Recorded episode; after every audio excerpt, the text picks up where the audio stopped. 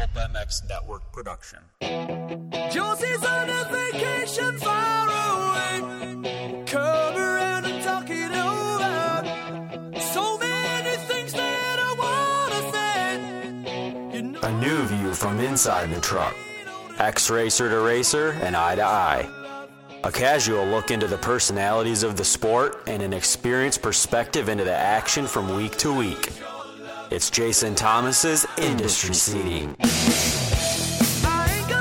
Presented by Pirelli Tires, Fly Racing, Blendzall Racing Motor Oil, Works Connection, Plum Creek Funding, six twelve Suspension, Fast Foundry, and Pro Glow.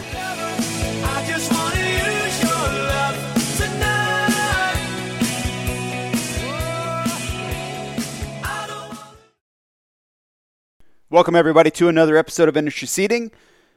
My name is Jason Thomas. I am your host. It is May second, Sunday. Series is over. twenty twenty-one Monster Energy Supercross Series has come to an end. I'm back home. I flew home to Boise this morning. I flew down to Salt Lake yesterday morning. And uh, I wasn't even supposed to go. I was supposed to go to Mexico. Plans fell through, unfortunately. And in the wake of that, I just pivoted and went to the finale, so not mad about it. Uh, I will end up going to Cabo at some point here. I need to need to re-solidify those plans, but it was a great day. The weather cooperated. Man, the the pits were packed. It felt normal. It was awesome. That that's the closest race that I've felt like we were pre-COVID. And yeah, there were masks, and yeah, we had precautions, and yeah, yeah, yeah, yeah, yeah. But it was pretty darn close. You know, capacity-wise, they still had the pod seating and, and those things. If you're not familiar, you'll if you get to go to a race, you'll see it. it it's definitely not the same uh, capacity-wise that we're used to, like a sold-out stadium. But in the pits, man, it was jamming. Like, there were people everywhere. It was awesome to see. It was a nice return to where I think we're headed for, for twenty twenty-two. So, great day overall. Excited to be there. Before we talk about the race action too much, I want to thank the sponsors, Pirelli Tires, Plum Creek Funding, Guts Racing, Fast Foundry, Blendzall, Works Connection, Premier Vapor Blasting of Georgia, six twelve Suspension, Grant Stone Boots, Pro Glow Wash, and Fly Racing. But yeah, man, I, I just, for a race that I wasn't even going to go to, I had an awesome day. I really enjoyed myself there. Um, you know, the the racing was entertaining. Practices were fun to watch. You know, the the championships were eh, anticlimactic, as we, we kind of expected, right? We've we've been talking about it on this podcast for a while and all the other shows, Pulp M X and everything. We didn't expect too much drama because the points gaps were, were simply too big. You know, there you were going to need catastrophe for anything to, to happen on that front, and I, I just didn't expect that. But I did think it was a great finale, and, and sometimes we just get duds, man. There just nothing happens. People don't want to be there. Championships are already sealed. A lot of times we, we they're mathematically done before we even arrive. So in light of all that, I thought it was a, a fitting end to the series. It's pretty cool. The two fifty class, awesome race, right? And there were there were races within a race. Uh, for the two fifty class, Hunter Lawrence had a bonus for the top two in points. If he got third, he got zero dollars for, for that third place in series. So he was racing McAdoo incredibly hard there. And, and if you were watching that battle, I have not watched it back on T V, so I would hope that they were showing those guys. But there was an incredible race going on in the last few laps between those two. And for Hunter, it was, I don't know the number. I, I would guess it was a significant amount of money to get second in the series. But those are the little nuances that I find highly entertaining, and, and you're wondering why they're just going for it, right? They're in what? They were fourth and fifth, I believe. But they're going all out uh, for those spots. They get third and fourth or fourth and fifth. I don't know. I should know that. Uh, but there was, there was a lot happening. Um, but it kind of didn't matter. Like, the podium was whatever, but the, the point situation was, was everything, you know, to be second and third in points. You could see the emotion in their riding. They were fighting really, really hard for it. And uh, and Hunter came out on top, so congrats to him. And I cannot say enough or, or enough times or describe it strongly enough at the improvement I saw from Hunter Lawrence in twenty twenty-one. Last year, we were in Salt Lake for seven rounds, you know, three weeks or whatever. And I had him on my fantasy team a couple times, and it w- it went catastrophically bad. I was really, for lack of a better word, just bummed on his performance because he cost me a ton of points. He didn't even make the main event uh, at the at the finale. He rode incredibly poorly, and I would have never thought this is the Hunter Lawrence we would see this year. I would have never thought he would be second in points and in the battle to win races and so on. Uh, but good for him. You know, you can see the effort he's put in. You can see the determination he's shown. And, and I have no doubt that riding with his brother, Jet, who is a phenom, right? He's, he was your race winner last night. That has to help. You know, you don't want to get beaten by your brother, but when your brother's that damn good, you better be ready to raise your level and put the work in and continue to improve. And he did that. Uh, I really like to shine a light on people that are clearly putting in a high level of effort to improve themselves and their their skill set and everything about their game. And Hunter Lawrence did exactly that. His riding ability in the whoops this year was, I mean, I don't really have the, the correct adjectives for it. It was it was great. I mean, good for him. I, I just didn't see it coming. It was a complete surprise to me. And if he continues this level of improvement, or, you know, his, his growth curve remains at this rate, you could be looking at he and his brother Jet being champions next year. And, and it's really premature for that. And there's so many variables, but make me a case against it. You know, it's, it certainly could happen if they position them, which I'm sure they will, in opposite coasts. I don't have a reason to say it couldn't happen. So interesting, and it's great to have both of those brothers at the front. They're incredibly charismatic. They're so comfortable in front of the camera. They're engaging with the fans. They they're doing everything right. It it helps, right? They're they're they have that Australian accent that everybody loves. So they have a lot of good things going for them, and, and Feld Entertainment's going to benefit. The sport's going to benefit. Their sponsors will benefit. It's there's a lot of upside to it, and just as a general positive for the sport, I'm all for it. I don't. I don't see any negative from it. I would. I wish Fly Racing sponsored them, uh, but yeah, it's, that's part of it. But I, I do think they are an incredible bright spot uh, in a sport that's gone through a tough time in the last eighteen months because of COVID. As for the two fifty main event, yeah, that that was kind of really the only thing I was watching. You know, Jet, I thought, powered through. He was he was a little under the weather. He powered through that. Was able to chase down Colt Nichols, and it went about how I thought. Once once Jet got to Colt, I didn't think Colt would put up much of a fight. You know, Colt's got the championship on his mind. That was where his focus was. And I think he was willing to go try to win. We talked about that a little bit. If a win is there, those guys are going to go try to take it. But they're not going to take huge risk for it. They're not going to get into some tit-for-tat battle or certainly be making any contact or doing anything stupid with anybody just to get the win.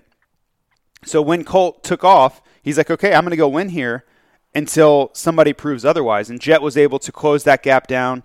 And then Colt, I think, made the smart decision by just stepping away from that battle and say, okay, Jet, this is this is going to be your main event, because I think Jet's willing to take more chances there. He He's willing to put it on the line where Colt should not be. And everyone has to make that decision in that moment. But I, I was happy to see Colt make smart decisions, manage risk, and uh, and bring that championship home, because uh, I, I really like Colt. I've only hung out with him a few times. Uh, last year was one of those times at Benny Bloss's wedding.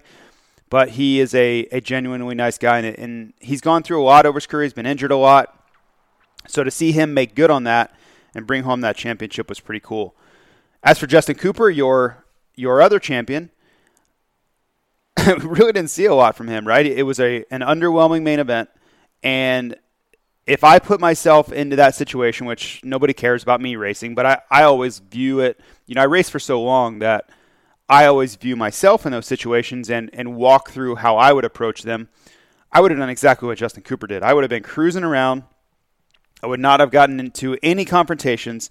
There would have been no drama in my race whatsoever. You probably wouldn't have even known that I was out there. And, and that's kind of how I felt about Justin Cooper, right? He gets ninth place.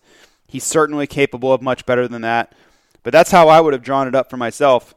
A forgettable main event with zero action and bring home the championship. That would have been the the recipe for me. Of course, Colt Nichols went the other direction, and good for Colt. He got a, I would bet, I don't know, thirty grand for his troubles, maybe twenty to thirty grand he got for the for second place, which certainly doesn't hurt, but I would just be so risk averse in that main event. You wouldn't have seen me anywhere near the uh, the top three. So that's it. That's it for the two fifties. We're, we roll into Lucas Oil Pro Motocross for those guys, and I, I think we're in for a great series. I expect the Lawrence brothers to be a force to be reckoned with, but I'll tell you, the Monster Star Yamahas are going to be right there again. We're going to get the return of Jeremy Martin. Don't forget about that guy. Justin Cooper, I think, will be at the front nearly every race. You know, whether he can beat and win races, we'll see, but his starting ability and his just raw speed is going to have him at the front battling for this championship as well. So the interesting thing about that is those guys are going to have some time off to prepare. I don't think that guys like Nichols or Cooper have really been focusing on outdoors very much yet. I think they've been riding Supercross pretty exclusively, and they'll shift now, right? They probably had a, a fun night last night. You know, some guys, some guys drink, some guys don't, right? They, a lot of these guys are right at the age where some of them can't. But a lot of people had fun last night. I went straight to bed. I, I, I'm too old for all that nonsense. They'll re- rest and recover today, but they'll be right back at it on Monday. They'll be I, a lot of these guys will be out there modeling at the motocross track on Monday, trying to get some preparation in, and then take next weekend off completely and uh, get some rest and recovery. Jumping right into the power rankings to keep this rolling right along. four fifty class was cool, man. It was a great race. I didn't know what to expect. There were so many variables, and I talk about this quite often because, again, I lived it, and I've only, you know, this is all I've ever really done is be around this sport. There are a lot of differing motivations or lack of, lack thereof going into the finale. It's always been that way, probably always will be that way. But some guys don't want to be there. They wish the series was done. They're already thinking about motocross or thinking about time off, a la I'm gonna I'm gonna use Jason Anderson. I, I don't think I don't I think he was dealing with altitude sickness, but when you pull off like that in the second race, like clearly he was he was over it. He was probably forced to be over it. But you get a lot of guys that are approaching this race from different mental states. Some guys are thinking, I want to win. This is my chance to go win the race. I want to really take advantage of this. Marvin Musquin was there. Uh, Chase Sexton was there. You could see those guys. I think even like Ferrandis, Mookie, a lot of those guys felt that way, and you could really see their effort level reflect where their head was. And then I think you had other guys that were thinking about Lucas Oil Pro Motocross, or you know, they kind of blew the series already and they just wanted to go home. I think Eli Tomac fits that bill. He did crash. He had two crashes last week. He had one crash this week. And I'll just give you this. How many times have you seen Eli Tomac crash, especially multiple times in one main event, and then have back-to-back bad main events? Like, it hasn't happened in multiple years. That leads me to think that his head wasn't really in it, and he was already over it, right? He he, the series is over for him. That doesn't really happen often. He doesn't go into many uh, ends of series without a chance to win that championship. So when he's going in with in that situation, I think he finds himself disinterested. He starts to, I don't want to say daydream because that's not really the right phrase, but it's very easy to lose focus and have lapses in concentration. How about that? So I think that's what we saw from Tomac. And there's just this wide array of those different approaches to this round, and, and you could really see the results play out uh, accordingly. Uh, so at number ten, like, let's start at eleven, actually. I have an honorable mention here. He didn't make the top ten, but I, I think he, he could have made a case for it. Was Joey Savacci, and he got sixth uh, to last night, Saturday night. This is Sunday. I thought he rode it incredibly well. He was actually moving forward, and I had a hard time keeping him out of the top ten, but really what kept him out was the body of work. He just had a, you know, so many races that weren't as good as the end of the series, and I, I had to really, being the last power rankings of the Supercross series, I had to take into account early parts of the season, you know, good nights, bad nights. And really what I think left him off was he never had that breakout ride where he got a third, a fourth, a fifth. You know, that that was what I was looking for. I needed that top end, high end result to really catapult him above a few of these other guys, regardless of how good that sixth place was uh, at the finale. That was a good ride, but I'm talking like a podium level ride where, you know, Mookie got one and all these guys were battling in there. Ferrandis got one. That That's really what, what in the end made the difference for me. Number ten, Aaron Plessinger. I don't know what to make of uh, A P's last few races. You know, he had so much momentum in Atlanta. If you guys remember, like I, I thought he was going to get a win there. He should have won. Uh, what race was it? Atlanta one? What was the muddy one? Yeah, Atlanta one, I believe, where he had the lead. He's kind of checking out, and he makes a mistake, falls down. That race for him was set up to win. He he left it on the table, and you never know, man. I, I think he will win. Like his, he's still progressing. I. I don't know for a fact, but he, I, I feel very confident in saying he will be moving over to Red Bull K T M for twenty-two and beyond. Uh, so I, I do think that program will help him, and I could certainly see him getting a win on that K T M. But you never know. Like, that could be his only chance. You just never know if you're never, if you're going to get another shot at a win. And when you have a multiple-second lead and you look to be the fastest guy, got to take advantage of that. And that was weeks ago. I'm not going to harp on it. Uh, but it, more importantly, these last few rounds just weren't quite as good. He seemed to have lost a little bit of that mojo that he was displaying for, yeah, several races in a row there. Daytona, uh, Arlington was good. He was running up front, winning heat races, rolls into Atlanta, same thing. And then something something changed. I, I don't know. I'm going to bring it up on the review podcast with uh, Weege and Mathis tonight. We'll talk about it on the Pulp Show. But something changed. It'll be interesting to get their take on it. I have Jason, or excuse me, number nine. I have Dylan Ferrandis, and he's he was really riding well. The only thing that's missing from Ferrandis is the early laps. If he could get a hole shot and ride as well at the beginning of the race as he does at the end of the race, you'd see him battling for podiums and wins. Period. End of end of story. The pace, the talent, everything's there.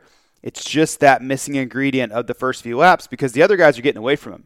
The Webbs, you know, Tomac at times, Roczen, whoever, Marvin, they're getting out front and they're putting in heaters at the beginning of the race and they're getting a gap that Ferrandis can't close down. He can match their pace in the second half of the race, but matching their pace isn't good enough. You need to be up there with him, and then the last five laps, you can sort it out, right? And we'll, may, may the best man win at that point. But if you're not there, asking Dylan Ferrandis to close up five seconds in the last few laps, especially when you're dealing with guys like Webb and Sexton and Mar- Marvin, who are on the level they're on, it, it's too much of an ask for me. Maybe he gets to the point where he turns into Eli Tomac and no gap is safe. I don't personally see that happening. I think he's going to have to get up there in the beginning to get it done, but I think he can. Everything else, when I watch him, everything else is there. I would, I would expect that he and David Villeman, his riding coach, will be working on that nonstop this coming off season, because that's really it. That's the difference between him being a multiple race winner and a championship contender and being a, a you know perennial top ten guy. That, to me, that's the the big difference that he needs to figure out. And honestly, before I move on, that was happening in the two fifty class too, if you remember.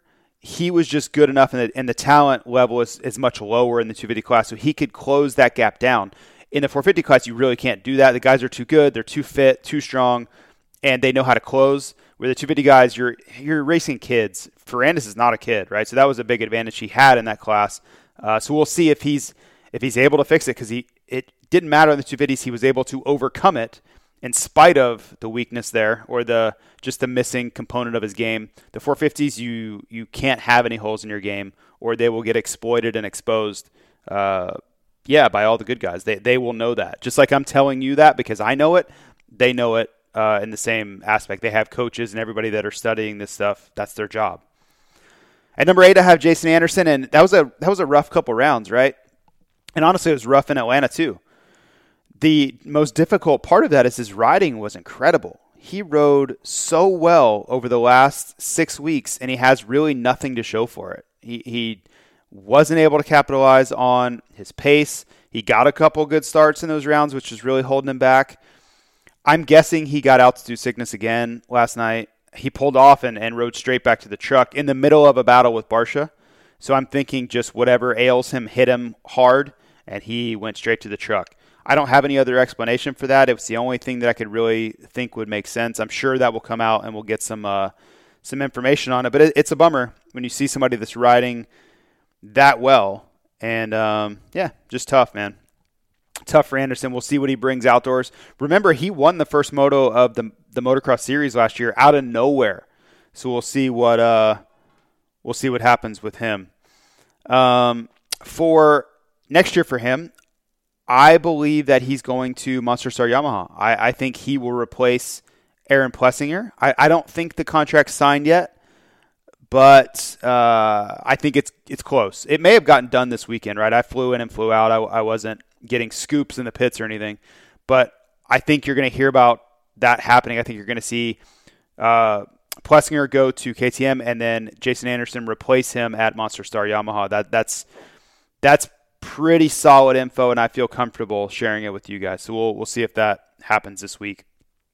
Uh, at number seven, I have uh, Malcolm Stewart, Mookie, as we lovingly call him, and really great ending to the series. He, he kind of flew under the radar last night. It was still a good ride. Uh, you know, it just wasn't the, of course, the third place finish that we saw at Salt Lake one, but but still, a fifth place ride is nothing to sneeze at. He was incredibly solid. He just really didn't jump out, right? You were you weren't watching him going, oh man, Mookie might win this or Mookie might get on the podium, because there was so much action at the front with that uh, the battle with Sexton and um, of of course Webb, Roczen, which we'll get to, Marvin. There was so much happening at the front.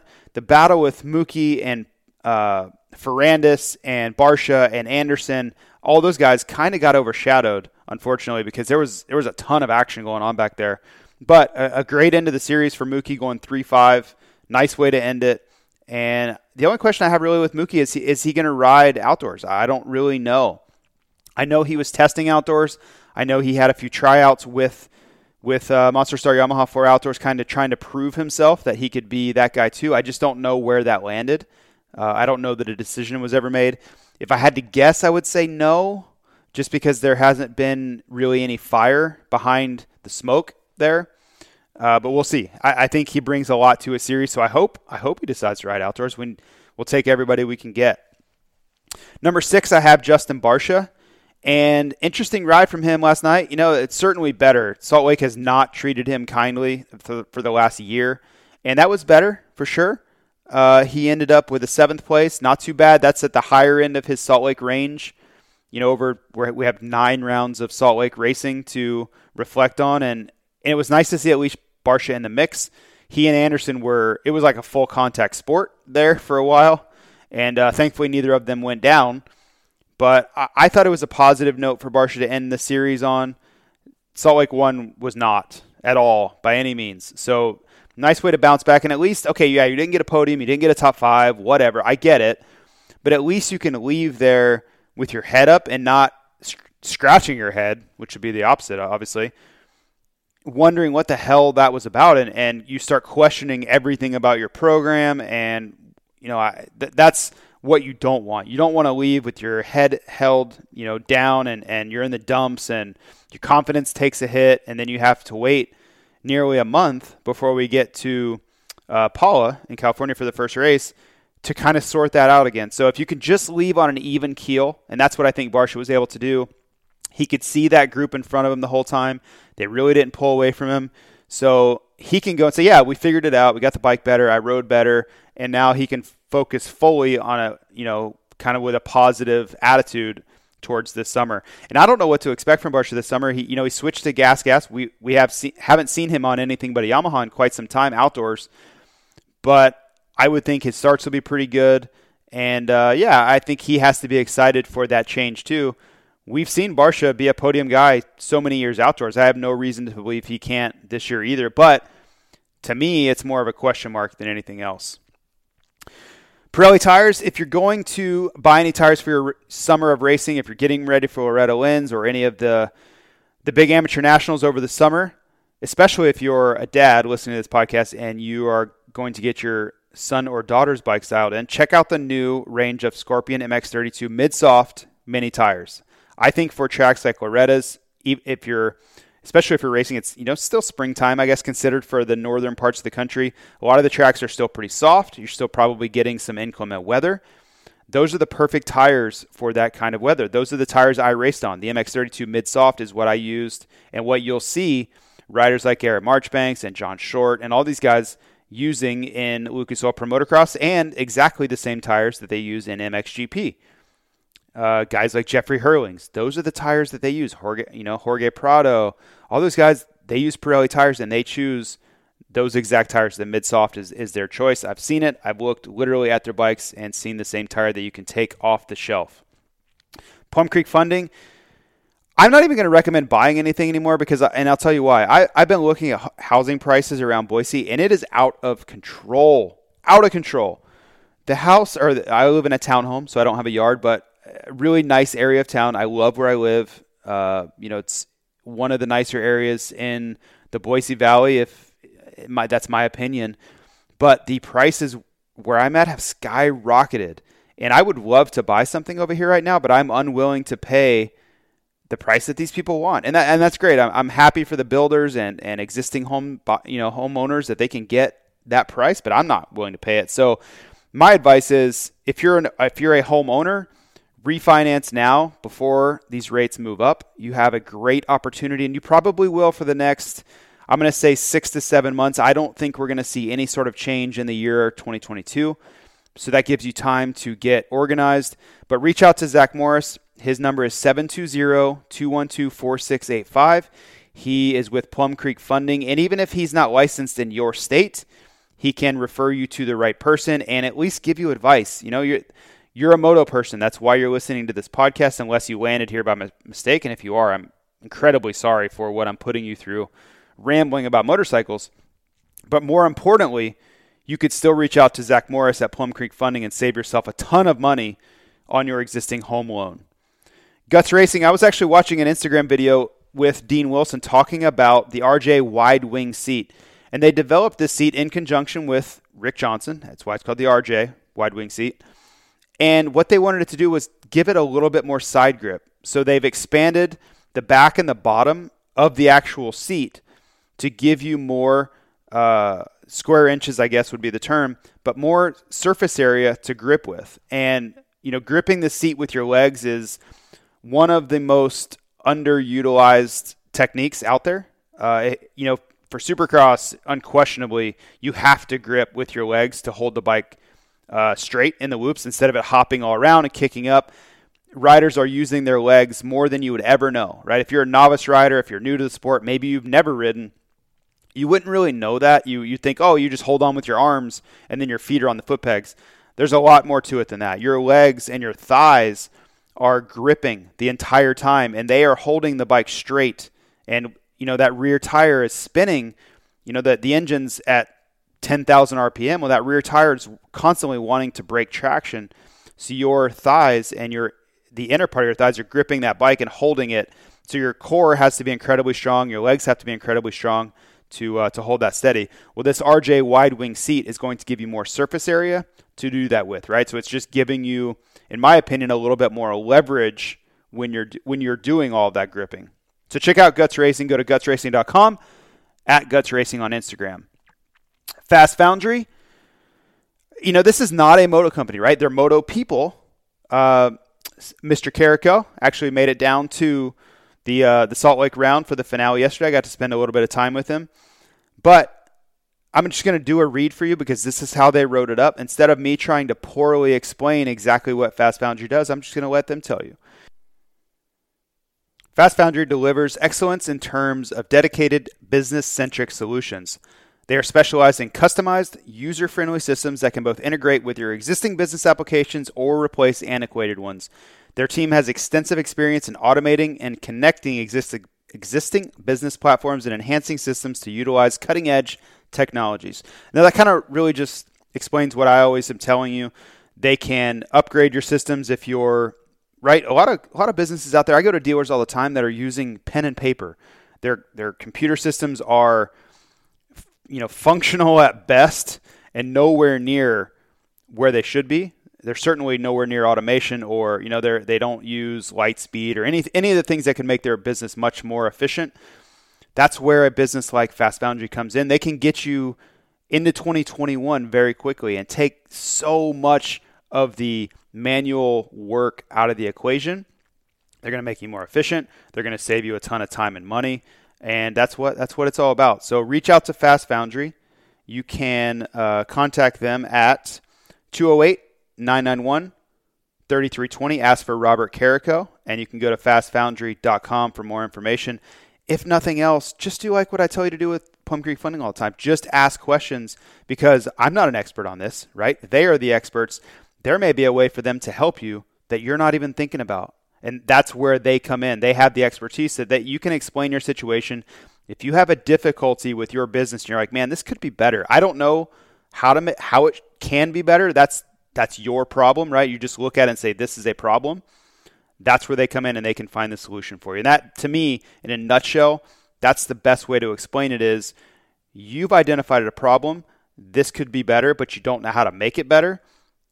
Ask the experts how they can make it better. They have a list of solutions. They work with Fortune five hundred companies on all this stuff. So I'm sure for your small business, they've they've seen every problem there is out there to see, whether it's a digital event, whether it's something you're trying to organize that's way over your head and you don't have the manpower or logistics to, to plan it. That's where Fast Foundry could come in and help. Works Connection. We're going to talk about Ken Roczen here in a minute, but guess what? He hole-shotted another race. He's out front again.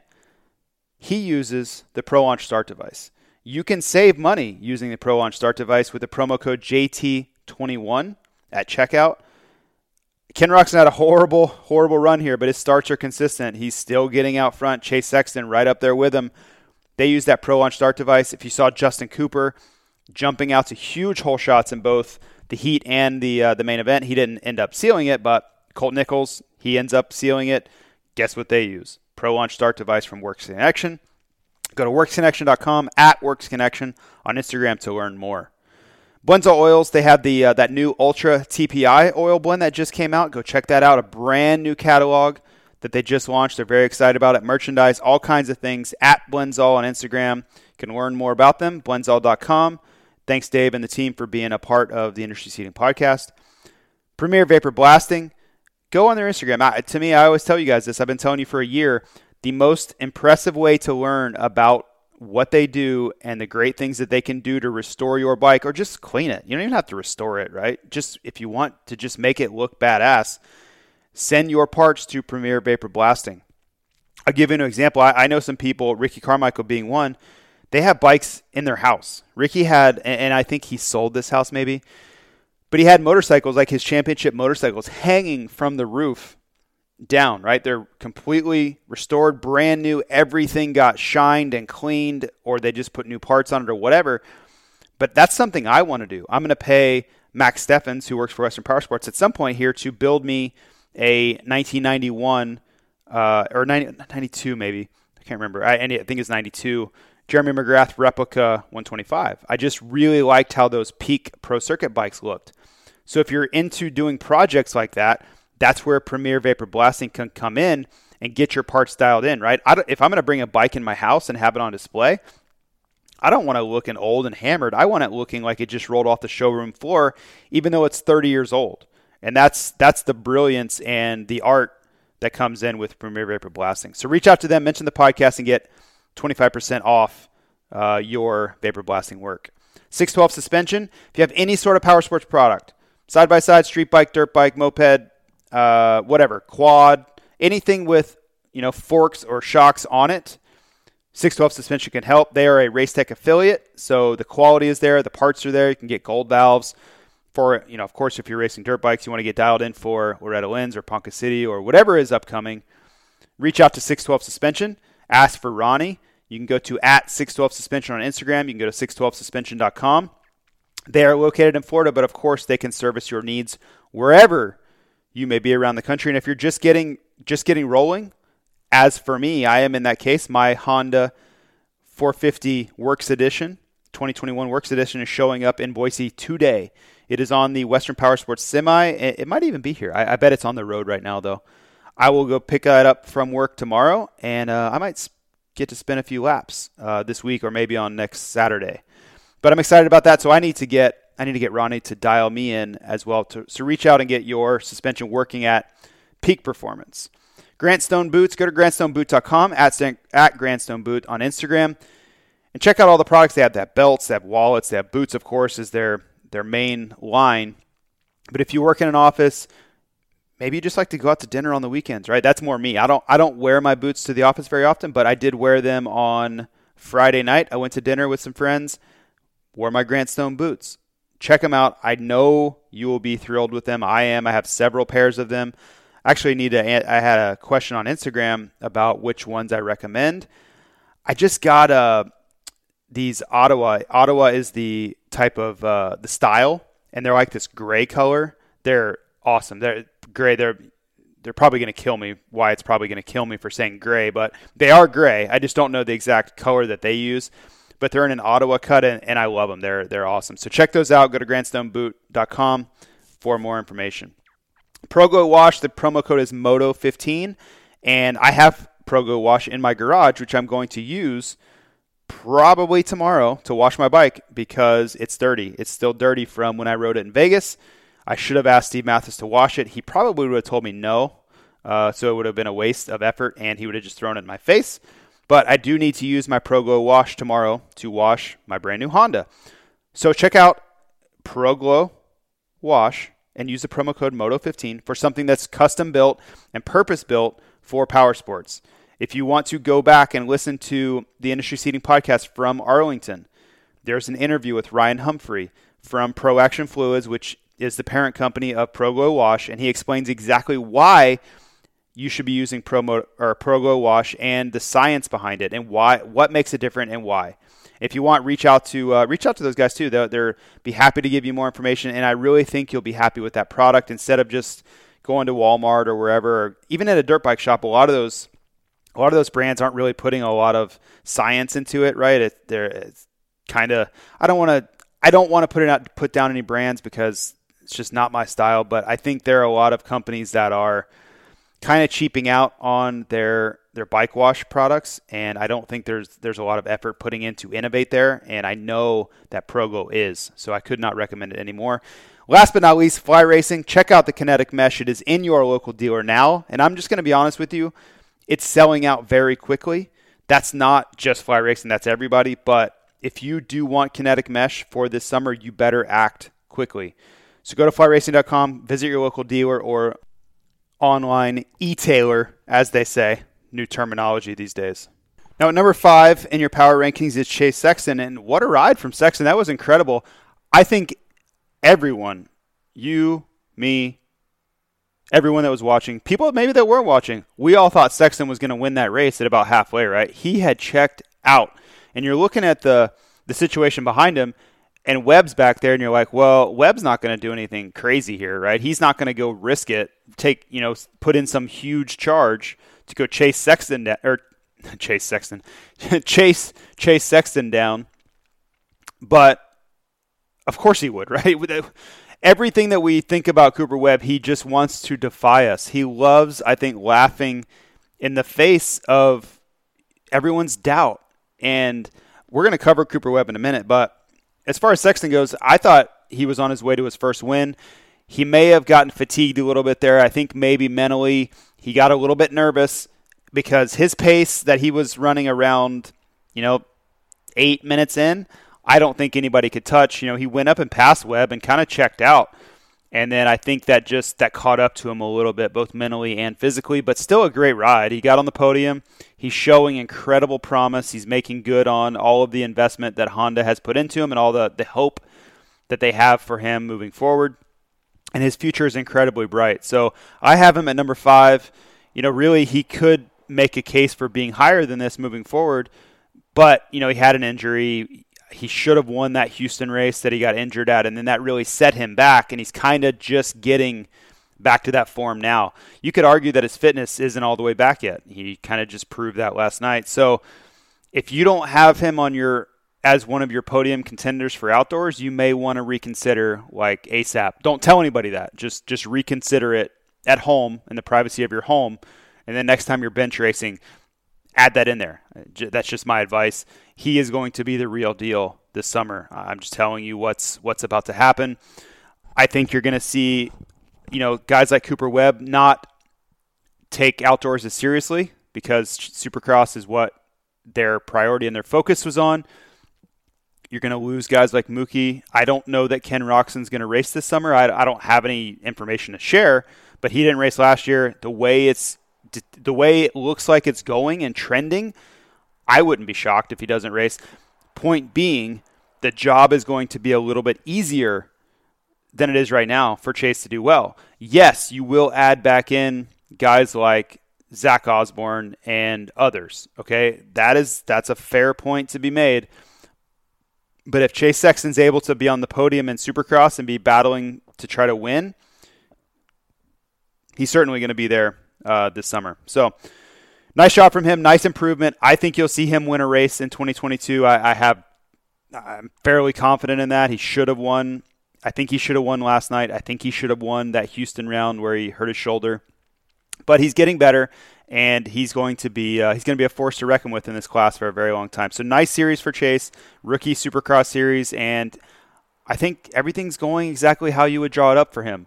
He is. Uh, it's hard to say somebody's going to be a champion. You never really know, but he's showing all of the telltale improvements that a champion in this class would want to have. At number four, I have Marvin Musquin. Great way to finish the series from Marvin. Awesome ride in Salt Lake, both rounds. He wins the first Salt Lake. He backs it up with a second place at uh, Salt Lake two. And he's in a little bit of a contract. Uh, I don't know, dispute's not the right word. He is in a negotiation. That's exactly the right word. He has an offer, but I know he's trying to get the dollar amount up. Because and, and K T M's probably pushing back on that because they're going to have three guys, it looks like. They added Aaron Plessinger to the team, which is not official, but I, I'm comfortable saying he'll be there. And, of course, Cooper Webb is under contract, but he's going to get all the money, right? He winning another Supercross championship and everything that's going so right for him, he's absorbing a lot of resources. So that doesn't leave a lot of wiggle room for Marvin to stay on that team and also demand a huge paycheck. So for him to go out and have two great races, all the K T M brass were at Salt Lake two for the championship. That was a great look for Marvin, a great ride from him with K T M in attendance, right? Uh, all the guys coming over from Europe, of course, the North America team, they're all here. They were all, not here, but they were all in Salt Lake. And when you have that opportunity and you're center stage and they're you're they're there, like you have their full attention. They're not in Europe and there's not a time change and they're not watching uh, via D V R recording or whatever. That's a big statement to make. So when you go in or your agent goes in today or Monday morning and starts negotiating, you have more leverage. And that's what, you know, you, I, you guys all know this, right? You're in some as- aspect of your business. Any negotiation is about leverage. Who has the leverage? If you have more leverage, the other side's willing to be more flexible. And if there is more budget to be had, K T M's, I'm going to guess, a little more likely to help Marvin out in the wake of those good results. That's just how these things work. So good for Marvin, great guy, super polite, does things the right way, and it, it was nice to see him have a great end to the series, going uh, going one two there. Number three, Eli Tomac. I don't know what to make of those last two rounds. I, I mentioned it earlier, but crashes a little bit disinterested, I feel. I think he's going to really try to win this Lucas Oil Pro Motocross Series again. We did see him ride really well. Like the heat race, he rode incredibly well. And I actually picked him to win the race. And we do uh, a few shows leading up to it, even one, on, a live one at the event. And I picked Eli Tomac to win. It wasn't meant to be. You know, the starts are just so inconsistent for him and always have, always have been. And then he goes down, which certainly killed any chances from there. But, you know, third in points. He deserves to be third in the power rankings, I believe, too. But I, I do think this is a very important summer for Eli Tomac. If he comes out and is just in that top three, top five, wins a couple motos, but isn't dominant, that same form again, then I think we've got a definitive trend there. And I think he's lost that last percent or two of edge that he had. Because if we go back to twenty twenty Supercross, certainly nineteen, eighteen, seventeen, he was the fastest guy. in my opinion, and it was very hard to make a case against it. I don't care who you were a fan of, Webb, Roczen. Didn't matter if he was a champion or not. I don't care. My opinion, and a very strong opinion, was that Tomac was the fastest guy at all times. He may not win, may have made a mistake, maybe gets a bad start, maybe gets arm pump, who knows. But I believe he was the fastest guy in all of those series in almost every race. I don't believe that to be the case right now. He can be the fastest guy, but he's not always the fastest guy. He's not the default guy that you're going to say, well, if, if Tomac's in the in the hunt, he's going to win. That's how it's always been for the last, I don't know, since twenty seventeen for sure, maybe twenty sixteen at times. But it, that doesn't feel, it doesn't have that same feel anymore. So I think he needs to really come out and reestablish that atmosphere and that aura about him uh, this summer. I don't, I don't expect him. I don't think he's going to. But that's, if you're an Eli Tomac team member or you're just a fan, that's certainly what you're hoping for. Ken Roczen, he's number two. He's second place in points. He was the only rider going into the finale that had a chance to win the championship other than Cooper Webb. So there are a lot of positives to be made about Ken Roczen's season. He won multiple races. There were certain nights where he was unequivocally the best rider. But I don't think anybody can point to the last few rounds and say, that was good. It was not. Uh, mistakes, mental errors, physical fitness letdowns, in my opinion. Of course, they're all, you're always pointing to the the trauma that his body went through and all those surgeries and how that affected his Uh, ability to hold on late in races and just f- fatigue mentally, physically. There's a lot going on in the story of Ken Roczen, but that was not a good way to end the series. He had to be just completely frustrated on every level leaving uh, Salt Lake City last night and this morning. Just a just a tough deal.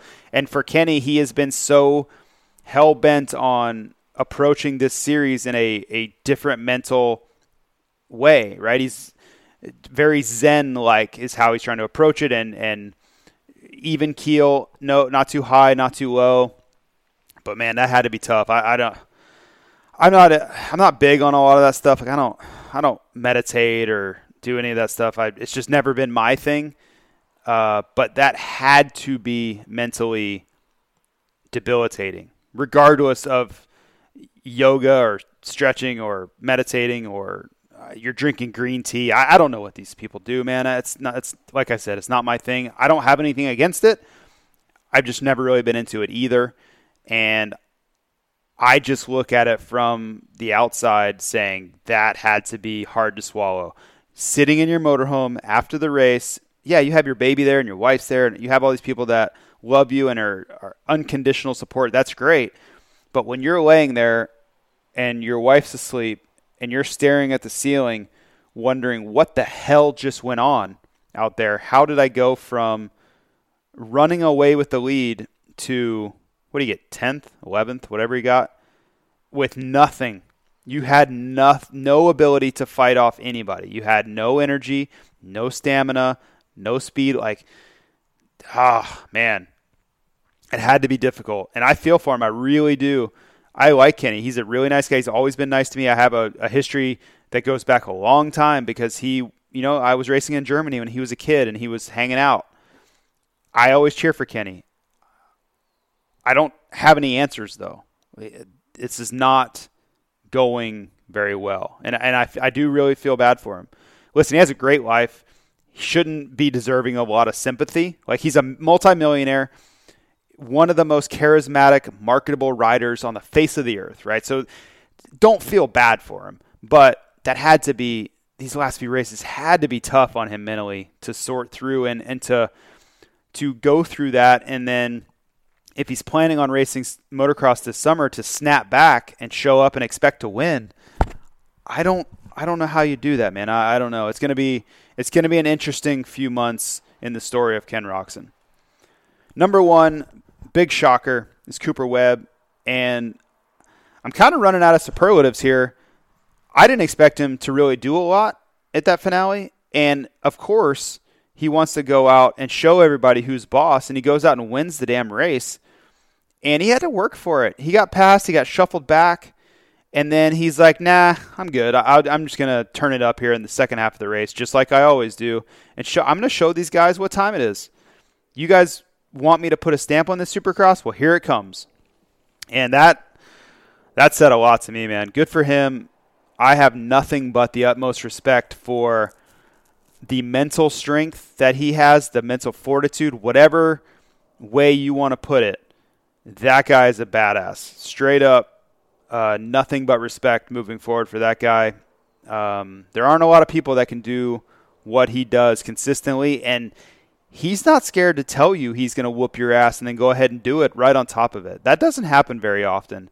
And it's not my style. Like I, I, I'm not really big on that. Like I don't like cockiness and I don't like people being super brash.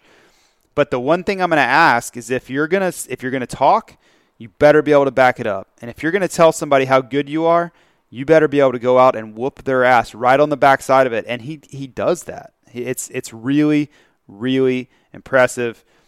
Great job. Congratulations to Cooper Webb. You earned every ounce of this championship.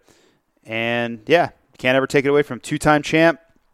I don't know what the summer's going to bring. I don't think he's going to win the Lucas Oil Pro Motocross Championship, and I don't think he cares. I really don't think he cares. I think his his focus and his energy, we're, we're all in on, on Supercross, and I think it will be all in again next year. But I think the summer is, okay, we're going to go race, but, yeah, if, if I do well, I do. If I don't, I don't. But the pressure is off for the twenty twenty-one series. And, yeah, I just think he gets to take a deep breath and, and go race and, and let things unfold. But I think there will be other riders that are all in on motocross, like Zach Osborne, and, and I think Tomac will show up. I think Sexton will too. And so we'll see. We'll see if I'm right or wrong in that. Maybe Webb comes out and stomps everybody. I just don't personally see that happening. So that's your top ten. A uh, little longer podcast today. But there was a lot to cover and uh, a lot to reflect on. I do want to do a MotoGP little review. If if I have time, I'm going to try to knock that out this week. If not, I'll do it uh, maybe Saturday, get it out. There was a race today. My buddy Jack Miller, who I've gotten to hang out with a few times and, and I consider a friend, got the win. Very excited for him. He's gone through a lot this year mentally, trying to cope with the pressure of being Uh, on factory Ducati, and those, you know, Ita- I don't know how well versed you are with Italians, all of you, but they they are high pressure.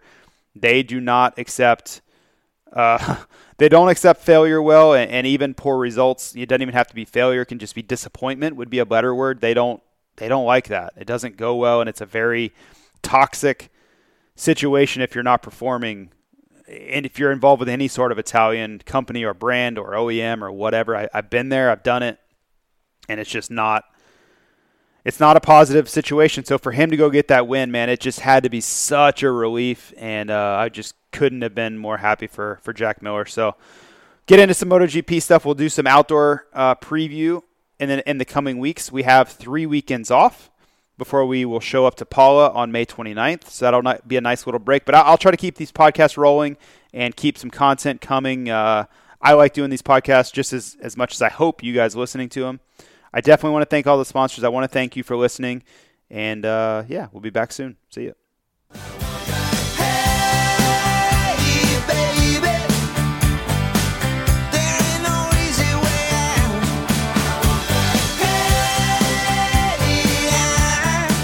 Hey, baby,